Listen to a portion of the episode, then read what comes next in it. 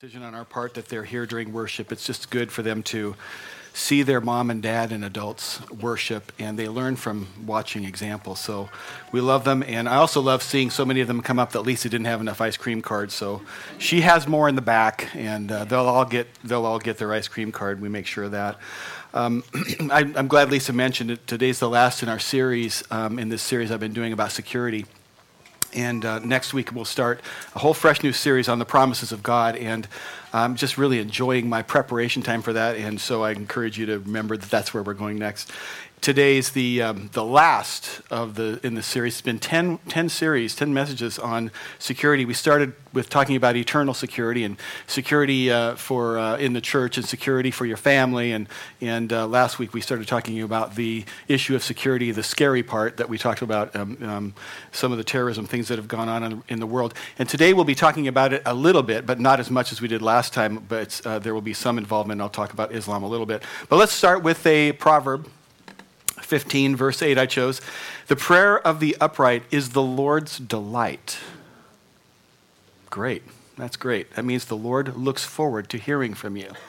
That's a really, really good deal. I wonder what you would do if during worship, you know, we're singing songs and you're looking up there and you're reading the words on the screen. If um, in the middle of this, you know, happening the last few minutes, if Osama bin Laden had walked in and sat down next to you. Now he's dead, so that would have been not just assume that he wasn't still dead. But if he had walked in and sat down next to you, what would you have done? Um, I mean, I, I, wonder what would you have said. You know, I I think I might have left the water running in the bathtub or something. You know, run for the car. Would you move to a different seat? Would you put your arm around him and say, "Hey, welcome to Crossroads Church"? What would you do? I mean, um, I, I'm guessing there would be, if you knew who he was, you probably wouldn't, you know, you know who Osama bin Laden is, right? He was the kind of the leader of Al Qaeda. He was one of the primary architects of the attack on 9 11. So this is someone who's intent on destroying, you know, what th- this is our freedom to worship God and so forth. I-, I think my reaction to him wouldn't be good right? I mean, I mean, I think I would probably be reacting kind of like, um, a guy named Ananias who lived in Damascus when he found out that God wanted him to talk to a guy named Saul of Tarsus. And so, I mean, I guess I want to ask you the question who is it in your mind? Don't answer this out loud, but who is it in your mind would never get saved? An impossible save. Who is it? I mean, I mean, you think uh, this that person is never going to get saved maybe it's not somebody with an international terrorist, but you, there are people that you know. You know, there's, there's just no way this person could ever, will ever come to Christ. I just see the fruit of their life. There's just nothing, nothing there. I mean, I think we probably all can think of people like that. I mean, you know, I think so. Maybe, maybe you think back to, you know, in your high school, there was some particular person that you were sure was the devil in your class at school or college or at work. Uh, you know, they're just never going to have a soft heart towards Christ. And, you know, um, and I, I, when I, you know, sometimes I run into people that knew me in high school in my BC days. It's not that I'm that old that I lived BC, okay? It's the other kind of BC before, before Christ in my life days. Um, you know, and every once in a while I'll run into one I haven't seen since high school, and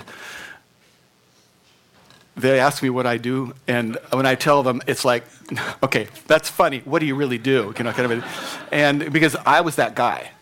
I think, in a lot of people's minds. And uh, anyway, so there was a point where, at one point, where Jesus was talking to his disciples, and they were talking about how hard it is. Um, the, the subject was they were talking about how hard it is for a rich man to enter, king, enter, enter, enter heaven. And they finally asked him the question and said, Well, then who can be saved? And he answered them in uh, Matthew 19. This is in the last part of Matthew 19. He said, But with man it is impossible. They were talking about salvation. With man it is impossible, with, but with God all things are possible. And uh, today I want to take a look at the flip side of where we were last week. Last week we were talking about the threat of radical Islam. And this week I want to talk a little bit more about the opportunities that are out there. And I mean, because I, God is doing actually pretty amazing things right now in the Muslim world. And I think it's unprecedented. Um, one, one source that I looked at, which I don't typically read Al Jazeera, but I was curious to say what Arabic sources would say about this, uh, this topic. And one source said that I found on Al Jazeera said that every hour every hour, on the average, every hour, 667 Muslims convert to Christianity in Africa. That's a lot. That's 16,000 16, of them every, every uh, you know, I mean, around the world give their, give their lives. That's just a lot. That's a lot of hunger and thirst for the good news. We're going to come back to that in a little bit. I mean, we're going to see in Acts chapter 9, we're going to, we're going to look at a guy um, that we would know as Paul, but before that, he was known as Saul. He came from a town called Tarsus, Saul of Tarsus. And he was a first century terrorist. You know, I mean, he was a really, really bad man before, um, before he was converted, before he became the great apostle, prophet, writer of much of the New Testament that we know today. He was, he was that, he was that. And, and before, he was, before he was transformed, he was, he was on his own personal holy war. And he was, try, he was out to exterminate the Christians and put out the light of Christianity. That was really what he's after. And so today, I really believe that the Lord is, is, is wanting to nudge our hearts on this whole topic. Last week, I know it was kind of scary and didn't mean to scare you, um, but um, I, I want us to look, I think the Holy Spirit wants us to be willing to and available to look at people differently than we have before. And because nobody, under any circumstances, is beyond the Lord's reach, ever. Nobody ever. Um, Lisa tells me I'm a little bit of a nerd. And I'm sure that's not true. In spite of her comments, I do want to mention Isaac's first law, Isaac Newton's first law. I call him Isaac. He and I are on a first name. I call um, uh, his Isaac Newton's first law of motion. Okay, basically states this that an object at motion will stay in motion, and an object at rest will stay at rest unless it's acted on by an outside force. That pass muster for you science teachers? Okay, are all the nerds in agreement? That's Isaac Newton's first law of motion. Okay, so in other words, it's going to keep doing what it's doing unless an outside force exerts on it. And um, I think if we use that, if we if that, that that is a law of nature. I mean, it's everywhere, and um, it kind of has the ability to be picked up out of the physics world and put into the heart world so to speak. I think we can p- apply that same principle to look at the life of, the, um, with, of Saul of Tarsus. And it's, an, it's a familiar story. If outside, it took outside forces pressed upon him to see him be compelled to change. And I think that the law of inertia or the force of inertia is at work on our hearts too. We just keep right on going unless there's an outside pressure, and we don't change unless there's an outside pressure. So, beginning in, um, in, in, verse 1 of Acts chapter 9, let's take a look at this impossible case of somebody ever getting saved, Paul. Then Saul, still breathing threats and murder against the disciples of the Lord, went to the high priest and asked letters from him to the synagogues of Damascus, so that if he found any who were of the way, by the way, the way, it wasn't called Christianity quite yet, it was called the way, all right? So people who were believers, if he found any who, who were of the way, whether men or women, no matter who they were, if they follow Christ, that he might bring them bound to Jerusalem. So the first thing that we notice is that he was an angry man. Okay? He's breathing threats and murder. How do you breathe threats and murders? I don't know how you breathe threats and murder. He's breathing threats and murder. He's angry. The first time we ever meet Saul of Tarsus in Scripture, we find him in Acts chapter 7, and he's, he's at the stoning of a young man named Stephen. Who, and it says, it says um, in, in Acts chapter 7 that the people who came to stone Stephen, Stephen was this guy who would, would not stop talking about Jesus. He wouldn't stop saying that Jesus is the Son of God. Jesus, you want to be saved. Jesus is the way. He wouldn't stop it. And the people, the leaders didn't want to hear it. And so they were taking him out. They were going to stone him to death. They were executing him. That's the first time we see Saul, who becomes Paul. That's the first time we see him mentioned in scriptures. And here's what scripture says it says that those who were doing the stoning laid their coats at, at, at, at Saul's feet. Okay? And it says that Saul was consenting to his death. And in verse um, uh, in chapter 8, verse 3, in Acts 8 3, we see that it says that Saul made havoc of the church, entering every house and dragging off men and women. This word havoc is a very strong word that could literally be, literally be translated devastate. Okay? He's, he's, this is a scorched earth policy. With, he's going after everybody he can get after him, and it's a terminal thing. So we meet Saul, and he's this r- radical, angry man, and he's pleased to see and help kill a young man named Stephen by stoning. Now, it's like he's there at this scene and they're laying their coats at his feet. It's kind of like what he's saying there is, hey, let me hold your coats for you because then your shoulders will be available and loose and you'll be able to pick up a bigger stone and throw it harder. Get him! Let me hold your coats. I mean, this is, this is, you know, this, which I think is, I don't think that that little mention in Scripture is because the Lord wants you and me to know who the coat check dude was. Right? He's wanting you to, to, you and me to see what, what a, what a, you know, he's a player here. He's a part of this persecution and the killing and the devastation of Christians. And, and back in verse 1, it says he's still breathing out threats. Did you catch the word still? I mean, he's still doing it. Only now he wants to expand what he's been doing, this devastation, all the way up to Damascus, which is about 160 miles to the north of where they are. He wants to take this murder show on the road. He's, um, you know, he's, he's, let's go. And we can learn more about this guy. There's a lot of characteristics about him. In fact, we can find something else, not in this particular text, but inferred in another part of the text that we'll look at. Not only was he angry, but he was pretty wealthy. Um, Saul was from a town called Tarsus, which is an influential city in Turkey at the time. And his parents sent him from Tarsus to Jerusalem to a very exclusive private school to be taught under a tutor named Gamaliel. And we read that in Acts 22. And, and okay, so imagine, okay, so he was sent away to an expensive, exclusive private school. The, our equivalent, there's not really an equivalent that I can think of around here. Um, there are some very, very expensive private schools. Not talking about colleges. I'm talking about just, you know, regular primary, elementary, up through high school. There are some very expensive ones in our country, and some of them are notable. Um, there's one in Seattle. It's called Lakeside School. Um, it's ranked in the top 10 in the country. And um, uh, the tuition there, if you want to send your children there, you can probably, if you got the $32,000 a year for the tuition. That's a less expensive one. However, what it has going for it is, is uh, both Bill Gates and Paul Allen went to school there together, and that worked out okay for them, I guess. Anyway, so um, it, I mean, so it's like sending someone away. It, there, there are some. That's that's a cheap one, by the way. If you want to send your kids to, um, I think it's called St. Paul's. It's in New Hampshire. I think the tuition there is like fifty-five or sixty thousand dollars a year for a grade school. That's more money than Lisa and I have, at least in my pockets anyway. So, I mean, okay, he was sent away to a very expensive and exclusive private school, and. Um, I mention his wealth because this guy, I wanna, I'm going to show you how many things he had stacked against the likelihood that he would ever get saved. Okay?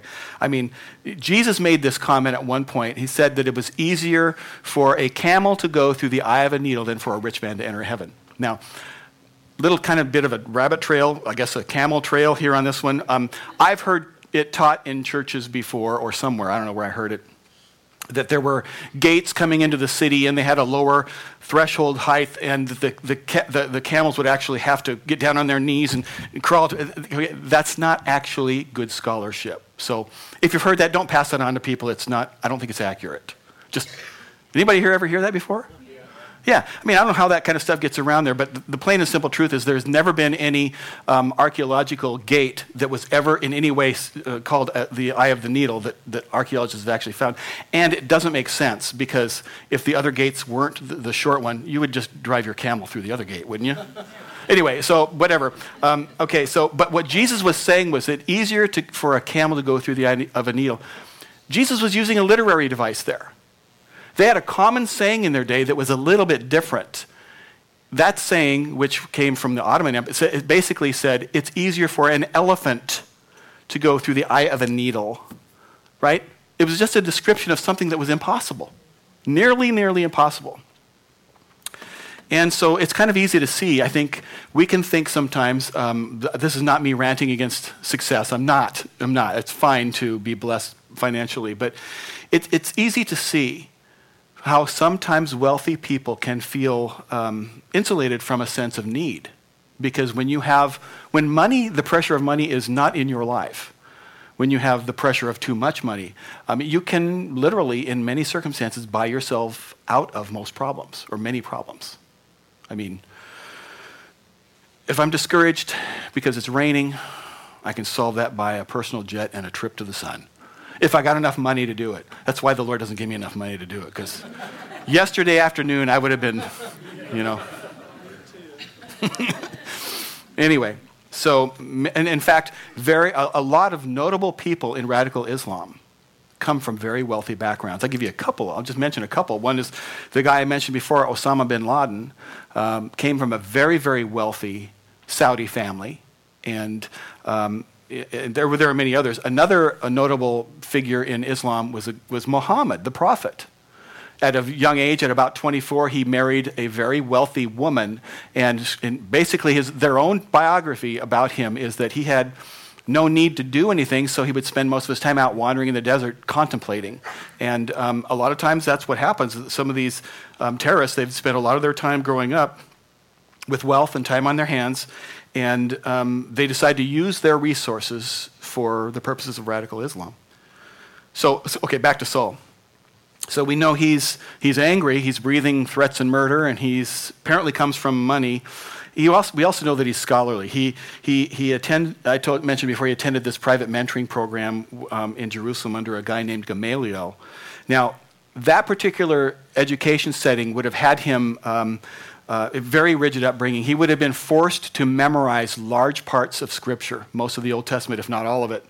And he would have been able to recite it he would have been able to just draw off of it, just, you know, recite something. And um, from memory, he would have been able to handle question and answer sessions. He would have been taught in the skills of debate to be able to take on, you know, other ideas. And, and he was just able to answer tough questions about rhetoric. So, so the, later we'll read about Paul um, in the scripture. We read about uh, that he becomes Paul the Apostle before he, um, God changed his name. He's still Saul. But Scripture says that later it tells us that he stands um, on Mars Hill in Athens at the Areopagus. Now, Mars Hill in Athens, okay, this was a place where I think we got a picture of maybe, there we go.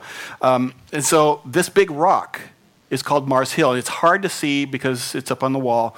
But in the lower portion, there's a big tall tree in the center. To the left of that, down below it, it's hard to see that there's a, like a staircase going up. There's actually today a bronze plaque there, and on that bronze plaque is um, some of Paul's speech that he, that he made there, which is recorded in Acts chapter 17. It's interesting that the, the, that the actual speech is on a plaque there at, Mars Hill. Famous place. If you were to go there today, um, you'd see tourists running around, going up and down on it and so forth. But it was a place where people would go and discuss and debate and talk. And, um, you know, uh, it, it, was, he was pretty remarkable in terms of his command of, of knowledge because he would get into these discussions and um, as he's speaking to the people of Athens there, he's, he's able to quote from memory um, philosophers that had, their philosophers, Greek philosophers who had been dead and poets who had been dead for hundreds of years. Um, in the passages there, there are quotes from uh, um, a guy named Aratus of Soli and another guy from uh, named Epi- Epimenides, forget it, some, another name with an E, Epimenides Epimenides, you believe that? Okay, Epimenides, I got it right. Okay, he's known for the, what's called the liar's paradox. You know, uh, who, okay, here's a paradox for you. This is a waste of time, but I'll do it for you anyway. Everything I'm saying is a lie. Think that through for a minute. It's a paradox. If I say that to you, am I lying there? Because then that would make that a true statement, right? That's a paradox. Okay, anyway, so Paul is able to quote these guys to the Greek from their past and their culture offhand. They make a statement, and he pulls one of their people out and gives it to him in their answer. Pretty impressive stuff. It kind of be like going to lunch with Lori over here, and out of the blue, she starts quoting Shakespeare. She told me she can quote. And so, like, I mean, it's like, wow, look at the brain on Lori. She can quote. Shakespeare. Am I going to pay for this? Yeah, okay. All right. anyway, the reason I, I, I bring that up is because, thank you, Lori, for being my crash test dummy. Wait a minute. Maybe I'm the crash test dummy. My wife's on defense here now, too. So, so Paul had a lot of knowledge. and here's why I bring that up. Uh, 1 Corinthians 8 tells us that knowledge puffs up. It can puff up. And kind of like wealth, a lot of people who have a lot of knowledge can kind of feel insulated sometimes from their need from Christ. They, they, you know, they think, well, I know more about I'm more than the average bear, and um, I'm a little bit smarter, and I don't, you know, they, they start thinking that, and it becomes very easy to rationalize away spiritual truth. Something I know Lori would never do. Thanks for being. I'm sorry. Please don't be mean to me. No. but, but sometimes knowledge is used as a, as a medium to hide behind um, you know, spiritual truth, and, um, and intellect does that. So something else about Saul of Tarsus. Okay, so he's not only angry and wealthy and scholarly, but this guy's devout. You know, so, and I'm using that in terms of his religious, you know, he's devoted to the cause. Scripture tells us he was a Pharisee. Okay. In Philippians 3, he gives us his background. He's talking, now he's not bragging. He's just saying, here's my background. And he says in Philippians 3, he says, concerning the law, I was a Pharisee, and concerning righteousness, which is in the law, I was blameless. He's saying, you know, I, I, if you knew what a Pharisee was, that was, that's like, see these stripes? See the stars on my epaulets here? You know, and I, I did what I was supposed to do as a Pharisee, which is impressive. He, as a Pharisee, you would have to know all of the major doctrinal precepts of the Old Testament. I mean, he would be well drilled, and, and, and these people gave themselves to the study of Scripture. Now, maybe you have noticed that religious people can be some of the hardest people to see come to Christ. You know, they, they, they, they, they kind of tuck themselves in behind their works and, and their religion. And many times they feel perfectly safe spiritually because they've got so many check marks on their checklist. You know, I go to church, I, I'm, good enough, I don't really need to do anything more than this. And sometimes religious can people, people can be some of the hardest to see that they have a need of a Savior. I'm talking about Saul of Tarsus here, and, and this really describes him. And as a religious person, Saul of Tarsus is now using his religion to justify his hatred and what he's trying to do. He's, his own religious convictions give him permission somehow to exterminate and kill Christians and followers of Jesus. Today, if your faith, I know it's not your faith, but if, in, our, in our world, if your faith is Islam and you are a serious and a devout follower of Islam, and you follow the Quran. Here are a couple of verses from the Quran. I shared several last week. I'm not going to share as many this week, but Surah, which is their word for chapter, Surah 9, verse 30, here it says this May Allah destroy Christians and Jews. By the way, Surah 9, chapter 9 out of 117, is one of the later um, chapters which gives it authority over earlier chapters. We'll talk about that in a bit. Here's another one from chapter, um, Surah 9, verse 5. This is Ayat Saif. This is the verse of the sword. Fight and slay the pagans wherever you find them and seize them, beleaguer them, and lie in wait for them in every stratagem of war. That is the verse that is most commonly used by terrorists to say, This is why it's okay for me to blow up a bomb on a bus. And, you know, um, you know it's, it's a famous word, the, the, verse, the verse of the sword. And um, many, many, many Muslims are very, very serious and devout followers of their faith. So I want to take just a moment here and run through um, the expected devotional life of, a, uh, of Muslims worldwide. Okay, although there are lots of sects, these are some common things in the Muslim world. It's called the five pillars of Islam. Number one is called the Shahada, which, which, which is their declaration of faith. It's the phrase, there is no God but Allah and Muhammad is his prophet. Now, they believe that utterance is so holy, it should only be shared in Arabic. And that phrase is so holy, and they share it and they, they, they do several things with it. They whisper it into the ears of babies, and they whisper it into the ears of the aged and all lifelong in between, they recite it over and over and over. The, the, uh, the Shahada. The second, the second pillar is the Salah, the prayer.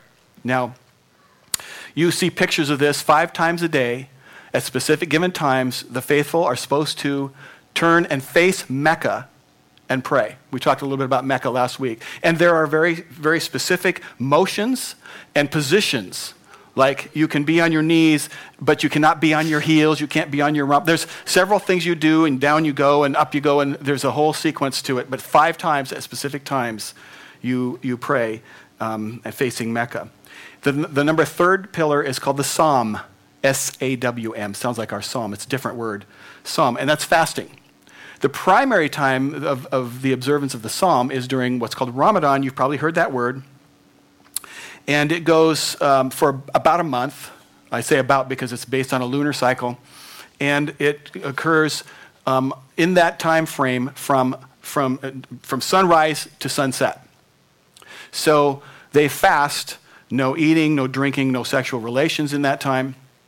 However, what they do to get through that time is they have they typically rise up early and have a big feast before sunrise and then another big one after sunset and that's why they will celebrate when they um, they, they celebrate when they see the, the, the new moon um, i don't know if you if you study into this and you you see images at times of the crescent moon, okay, there are things going on there, but that's a point of celebration because as soon as they see that crescent moon, it's the, and, and so, so off they go. The fourth pillar is called the zakat, and it's compulsory giving. They're, they're, they're required to give 2.5% of their income, and they're supposed to give it in the community with which they've, they've earned it. Now, if you're thinking 2.5, gee, that's, that's a pretty good deal compared to, you know, Pastor Terry up there, he says the Word of God says 10%. Yes, it does. But I want you to rem- remember if you think that 2.5 sounds like a good deal, it, it offers a whole lot less as well.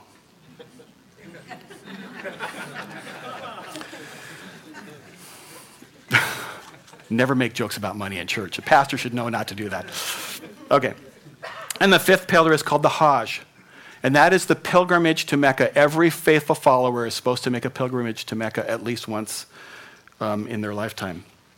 So those are the five pillars, and, that's expected of that. But here's this here's what I want you to understand there are all these things they're supposed to do.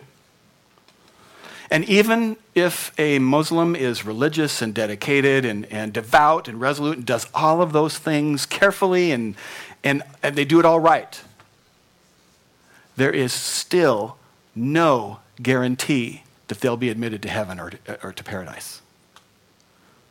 That judgment of whether they get in or not is an arbitrary decision of, of, of Allah, and no one can predict what he'll decide.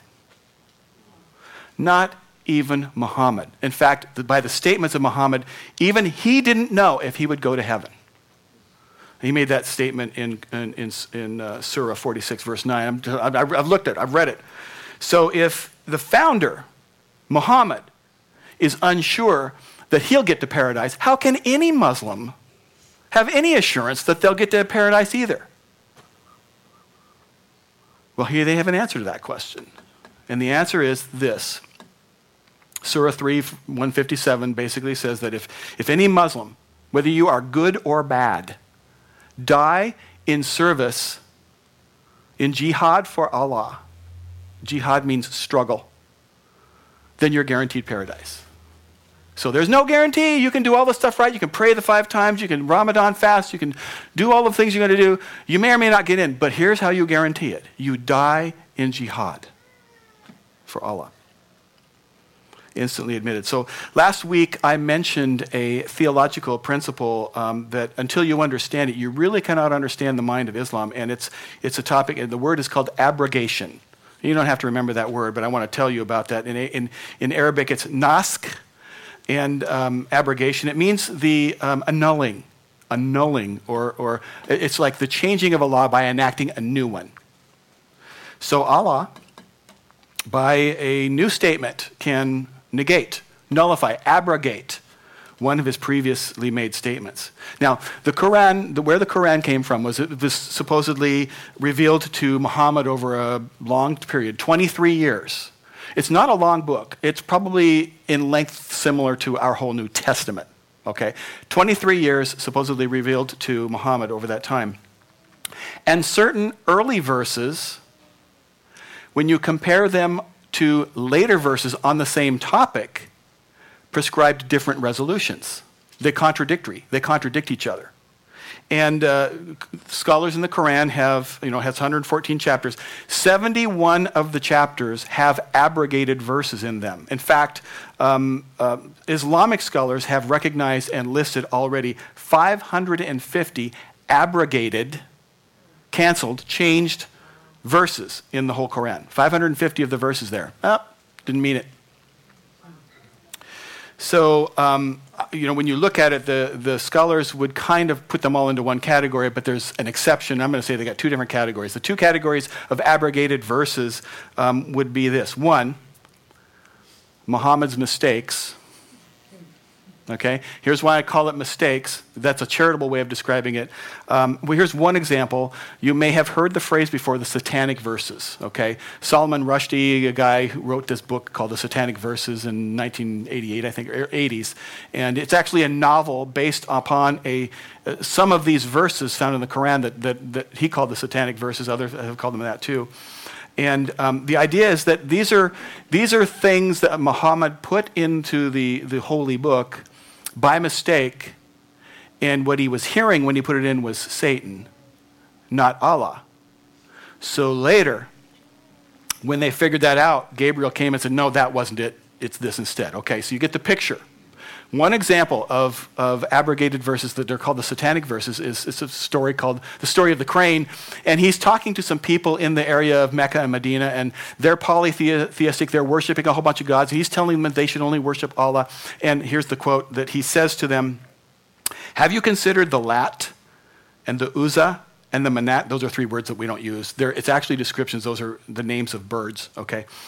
Which and he follows with, they are beautiful, high ranking birds, and their intercession is anticipated. I don't know what that means, but he's obviously beautiful, high ranking birds and their intercession. Okay, here's the thing he makes a statement, it goes in his holy writings. Now, the people in the area liked what they heard, they were polytheistic. What, they didn't, what he didn't realize or don't know what was going on here, I really do think he was listening to Satan. Okay? But what was going on is those three birds also happened to be names of that, that community's local bird goddesses. So this guy who's saying, worship no one but Allah, and then he's now praising the names of these three local goddesses. He doesn't realize that till later, but the local people are going, hey, great, we might be able to follow this guy. Now later, people came in and said, oops, oh, that really, that wasn't God. That was Satan getting in there, and that, so we crossed that out. That's what an abrogated verse is. That's one way um, of, of um, abrogation, and that's called, I would say, Muhammad's mistakes. They would not characterize it in those terms. In fact, me, for me to call it Muhammad's mistakes would be highly inflammatory. It's not my desire to be highly inflammatory with you, it's to be truthful. Okay? So, all right, second thing is the second category of abrogation is where Allah has actually changed his mind. Okay? Allah is not bound by his own revelations. Yesterday, he can say something, but today he can change his mind, and now we have a different, you know, I, when I say something totally different, it can nullify whatever else I said. That's kind of the, the thinking. Now, many of the often quoted verses you hear in our culture and in our media that would talk about the peace of Islam and it being a loving faith are actually abrogated verses. They've been canceled out by something later. You don't hear that, though or the person making the statement has only found the verse and doesn't understand how the faith of Islam actually works and is led. And of course, that is risky when your political leaders of any faith and of any party will um, follow their own narrative rather than finding the truth by doing some digging to find out what's actually being taught. I think it's important for us to pray for our leaders. They need heaven directed wisdom. And we live in a time when narratives, when narratives are king. And uh, do you know what I mean by that? Narratives that are out there? I mean, I think we have narrative. Everybody has a narrative, and we want our narrative to be what drives us when what needs to drive us is the Word of God. Amen. So, knowing which verses in the Quran um, are abrogated and nullify other verses is actually a Quranic science. I'm going to take a stab at this. It's called al nasikh wal mansukh. And the word just basically means um, abrogating, abrogated verses. Here's a quote from one Muslim scholar about abrogation Allah is absolutely free and unrestricted, even in the realm of truth. He is free to abrogate truth of earlier revelations by subsequently revealed truths. He is free to judge the same act as good in one circumstance and evil in another according to the situation. You know, I think we ask ourselves the question when we see things that happen in the news and we say, how can, how can anybody claiming to follow any God justify what, that, what they just did? And the answer is we, we cannot understand that until we understand abrogation. That the God that the terrorists serve changes his mind, which is totally different than the God that we, we know.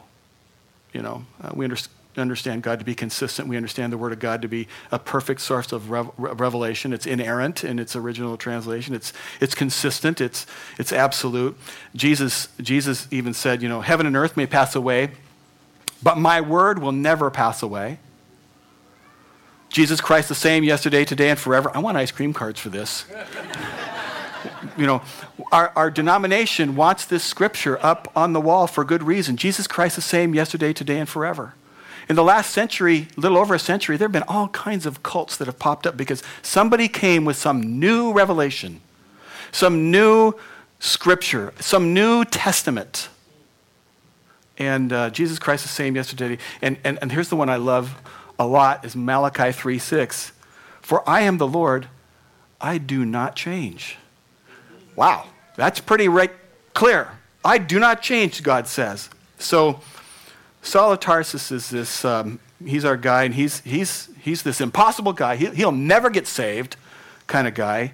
And we know he's angry and he's wealthy and he's educated and he's religious and he's justifying what he's doing is terror by, these, you know, by his own religion.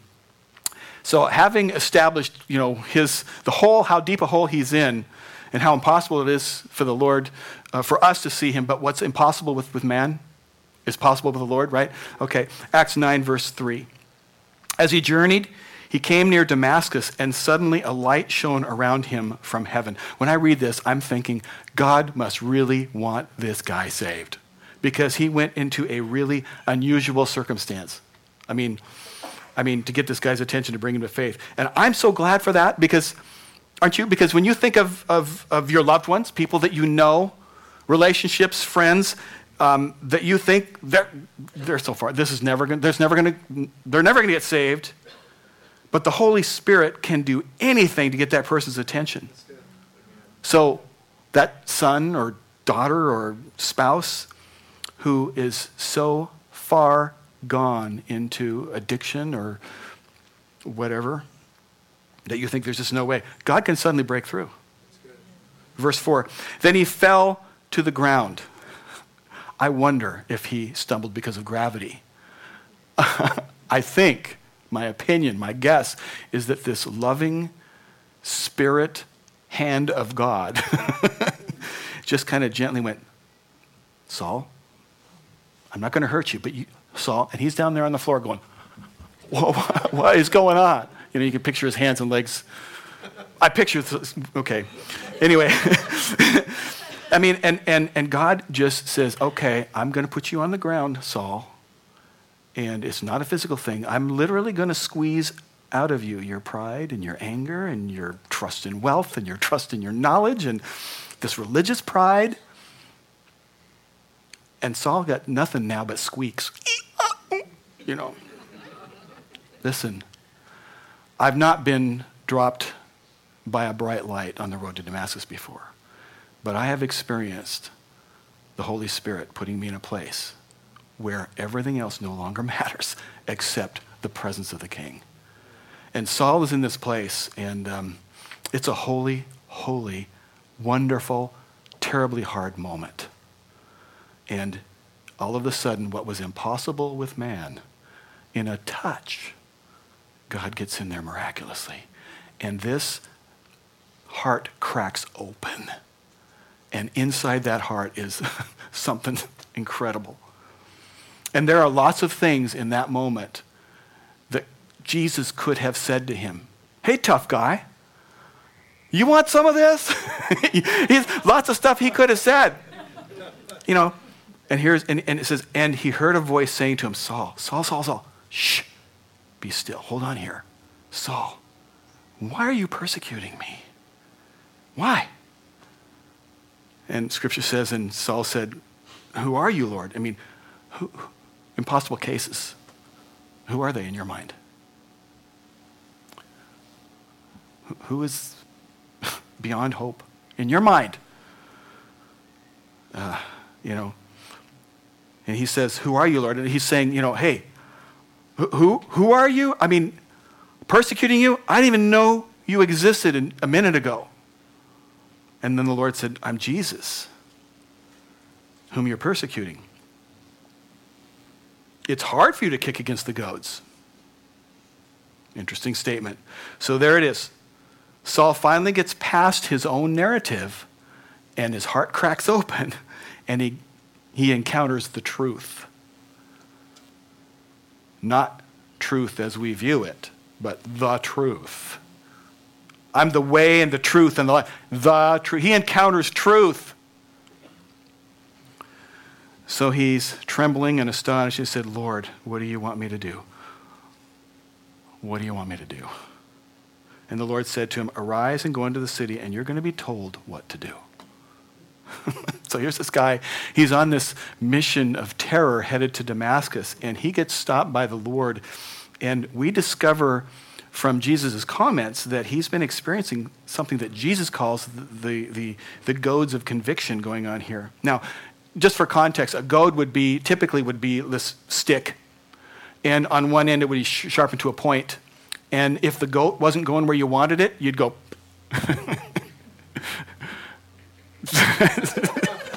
you'd poke him, and of course the goat wouldn't like it. But it would so it would either move out of the way or it would kick you, right?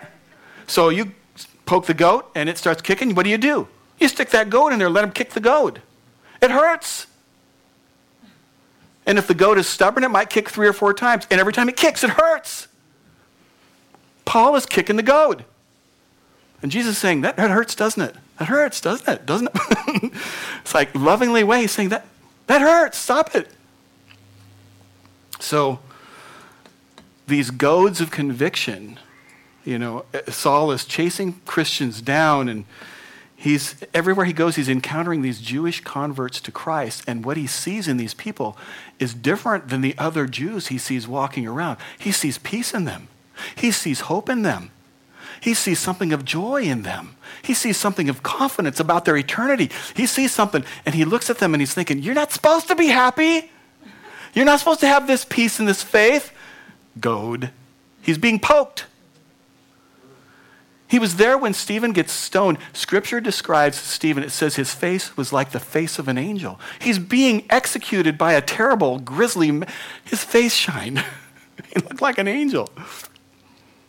And then here's this that's a goad. And then Stephen, he hears Stephen's last word. Stephen says, Hey, God, into, into, you, into your hands I commend my soul. Same words as Jesus. And then he says, Lord, don't hold this against them. They don't, they don't know what they're doing. Saul of Tarsus is hearing these things goad, goad in his ear, goad in his heart, goad in his eyes. And, and the love of Christ is holding him on the ground and he's saying, Saul, it hurts to kick against the goads, doesn't it? Saul has never seen that kind of faith and graciousness, and, and every time he sees it, it adds up in his mind and his memory, his heart, and it's haunting him. Once you've had this kind of a serious encounter with Christ, you are not the same. And, you know, Jesus, the words of Jesus and the works of Jesus, they just kind of follow you. It's like, and I think Saul couldn't sleep at night. I think there was all kinds of stuff going on there. It's hard to kick against the goads, isn't it, Saul? So let's finish talking about this. But let's examine a guy named Ananias. Um, uh, up until now, God has, has, has on his own supernaturally been dealing with Saul. Okay? Light, personal visitation, supernatural stuff going on, and now he's going to use a human instrument. Okay? Um, Acts 9, verse 10. Now there was a certain disciple at Damascus named Ananias, and to him the Lord said in a vision, Ananias. And he said, Here I am, Lord. So the Lord said to him, Arise and go to the street called Straight. Now, I, I, think, I think at this point, Ananias is probably pretty amped up he's pretty stoked. Wow, I'm being visited by the Savior. You know, wouldn't you be pretty jazzed about a supernatural? Okay, so, you know, Ananias, yes, Lord. He says, I got a mission for you. Great. I'm waiting. I'm available, Lord. You know, okay, get up. No problem. I'm up. Go to the street called Straight. Sounds good so far. I know where that is. I live here. Let's uh, just down the street. The verse continues on, and inquire at the house of Judas for one called Saul of Tarsus, for behold, he is praying all of a sudden the floor drops out. Ananias' heart now has dropped, it's sunk, silence. Dead silence. Uh, he's not all that excited anymore. Verse 12. And in a vision, he has seen, this is the Lord talking still, and in a vision, he has seen a man named Ananias coming in and putting his hand on him so that he might receive his sight. Wait, Saul is dreaming about me? That's not good. Okay? Ananias is not real happy to hear this. He's thinking about me. Then Ananias said, Lord, I've heard many, I've heard from many about this man, how much harm he has done to your saints in Jerusalem. And here he has authority from the chief priests to bind all who call on your name. You know, no thanks, Lord. Listen, I know about this guy. I've been reading about him in the papers. Are you sure? I, you know, I, I know about this guy. But the Lord said to him, Go, for he is a chosen vessel of mine to bear my name before Gentiles, kings, and the children of Israel. For I will show him how many things he must suffer for my name's sake. Ananias hears about Saul, and immediately he sticks a label on Saul over his life. He's an evil man. I know how much harm he's done. And Jesus has to say to Ananias, Yeah, okay, that's who he was. Now I want to show you who he's going to be. He's a chosen vessel of mine to bear my name for the world. So now here's my question What labels have you erected over certain people that you know? What, what labels have you erected over certain people in distant places? Impossible, unreachable, they'll never come to Christ, how much evil and harm. God, you probably don't even want them. You know, and the Lord would say, I want to pull down that label. I want to pull down the label that you've got on that person because they're a chosen vessel of mine.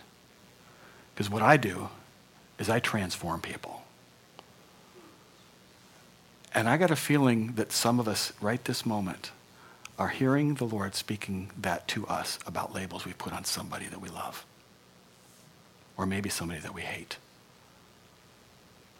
When we when we would ever say about any person, oh, he'll never change, that's, that's, that's an example of us presuming too much and believing too little.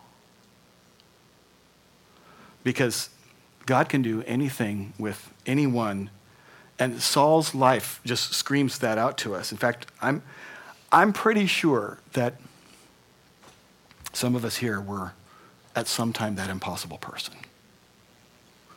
You know, and we're the very people that others might have looked at us and said, There's no way that person's ever going to be a Christian. Yet, here you are because of Jesus. I, I wonder about some of those early saints in Jerusalem and Damascus if they ever sat around and said, Hey, wouldn't it really be cool if Saul of Tarsus got saved? I don't know if they had that discussion. I mean, have you ever had that kind of a daydream about somebody in politics or in movies or something? I mean, think about that. Wouldn't it be great if they got saved? And God takes an impossible case and turns it into an impossible conversion. And because there's not anybody anywhere in any circumstances that is beyond the possibility of God touching them. That needs to be our lens. Our lens. That every person is a spiritual opportunity that might be disguised as an impossibility. Let's pray. So, Lord, um, I think um, I want to first wait upon the King who might be speaking to hearts right now that you would be testifying in, in hearts as we're all praying with our eyes closed. Lord, that you would be speaking to hearts right now saying, You have resisted me, but I want to save you. I want to give you eternal life. That there are people in this room hearing these words that are saying, I need to be right with God, and I'm not, but I want to be right with God. I want my name written in the Lamb's Book of Life. I would like to know, but I just have resisted, resisted, resisted. But this is the day of my salvation. Scripture says, All who call on the name of Christ will be saved. If you want to call on the name of Christ, I just want to pray with you, and I won't embarrass you. And I'm looking around the room. Any here who would like, open their heart to the King today, right now. Would you just look up at me and let me pray with you? Give me a little hand wave if I don't miss you, if I miss you. Okay? It's always good to give an opportunity. And now, Lord, would you speak to our hearts about our heart, not about somebody else, but about our heart towards them? I love the fact, God, that we can go for weeks and talk about security, that we can learn that we can have a place of security for eternity with you and eternity, security for our family and physically, Lord, in our nation and how to understand the things that we see, the signs of our times.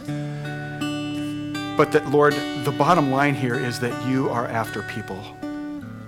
That, God, you sent your Son to save us. Help us to see the people that you came to save the same way you do. Rather than through our experiences and maybe our prejudices, and not as according to our narrative, Lord, but according to your word. Help us to see people the way you do. I'm, I'm, grateful, Lord, and I pray, Lord, that we as a group of people would stand up um, to the task, God, as men and women of God, to be involved in this somehow under your prayer and uh, under your guidance and your direction and power. We love, Lord, that you can work on people supernaturally as you did with Saul, but we also see that you use people. Lord, help us, God, to take the labels down that would say impossible, unreachable, too evil, too hard, and to be available. In Jesus' name. You are the Lord.